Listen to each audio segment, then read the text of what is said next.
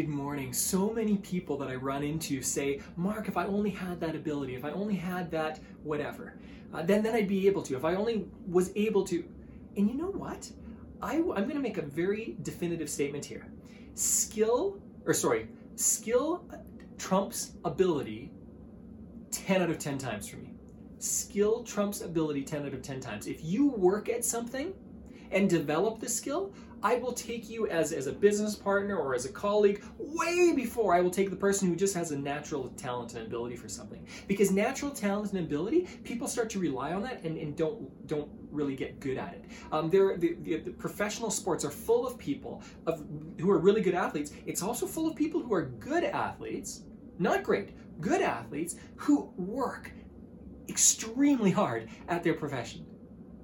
Same with go to any profession, okay? Whether it's an actor, engineer, like business coach, whatever it is. When, when you find those people who work hard, they're always more valuable. And this is why. I remember a story, I'll, I'll use two, two examples here. I remember being in China. Early on when I was in China, I, I had a roommate. Uh, his name is Dave. If you're watching this, Dave, shout out to you. I, I love you, man. Um, the, the, this, this person was fantastic, great human being. Uh, I, I don't keep in contact with him all the time, but he's somebody that I really, really respect he had an incredible mind, still does, has an incredible mind. He could read a passage from a book, and the next morning, he'd be talking about it. I'd say, like, oh, what were you reading last night? And he could quote entire paragraphs from that book. And I was just amazed at this ability that he had. And he challenged me one time and said, Mark, actually, you know what? I, I envy you far more than, than I, I appreciate my own ability. He said, because it comes easy for me, I have to, I don't work as hard at certain things. It comes easy. I see you working hard at learning and working hard at studying. Specifically, we were studying Chinese at the time. But I see you working so hard, and I, I respect that that willingness to work hard because that skill that you're building is far more is, is far better than just the natural talent or ability. And I had I thought about this a lot afterwards. I've been thinking about it a lot since. Um, another person that I really respect is my sister. My sister was not the best athlete out of the, out of the four of us growing up, but she worked harder than anyone.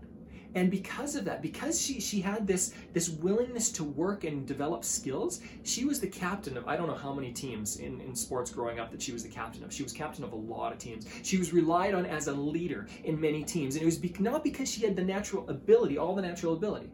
It was because she, she was willing to work at it.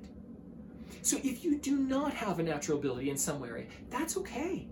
That is completely okay. Actually, sometimes it's helpful. The people that struggle the most in business are the most intelligent because they think they can they, they think they know everything. They don't rely on other people. They don't re- develop teams. The, the best business owners have teams of people that are way smarter than them. that's what that's what great business leaders do. So if you are struggling with something, you go, ah, I wish I had this natural ability. I'm going to ask you to, to not think that the grass is greener on the other side. I'm going to challenge you today to think about this a little bit and go, what do I need to do? Because if I develop this school through perseverance, I'm going to be far more valuable to my clients, my customers, my employer, whoever it is, my, my family members, because I've put in that work and effort trust me with this, it's always going to be more valuable. Uh, and, and, again, I have so much more respect. I'll always choose colleagues, um, tenants, whoever. I'll always choose people consistently. If I've got a choice between two people and everything's about equal, I'll choose the person who's willing to be persevering rather than the person who has natural ability every single time. And they will consistently turn out to be fantastic people to work with. Enjoy your week.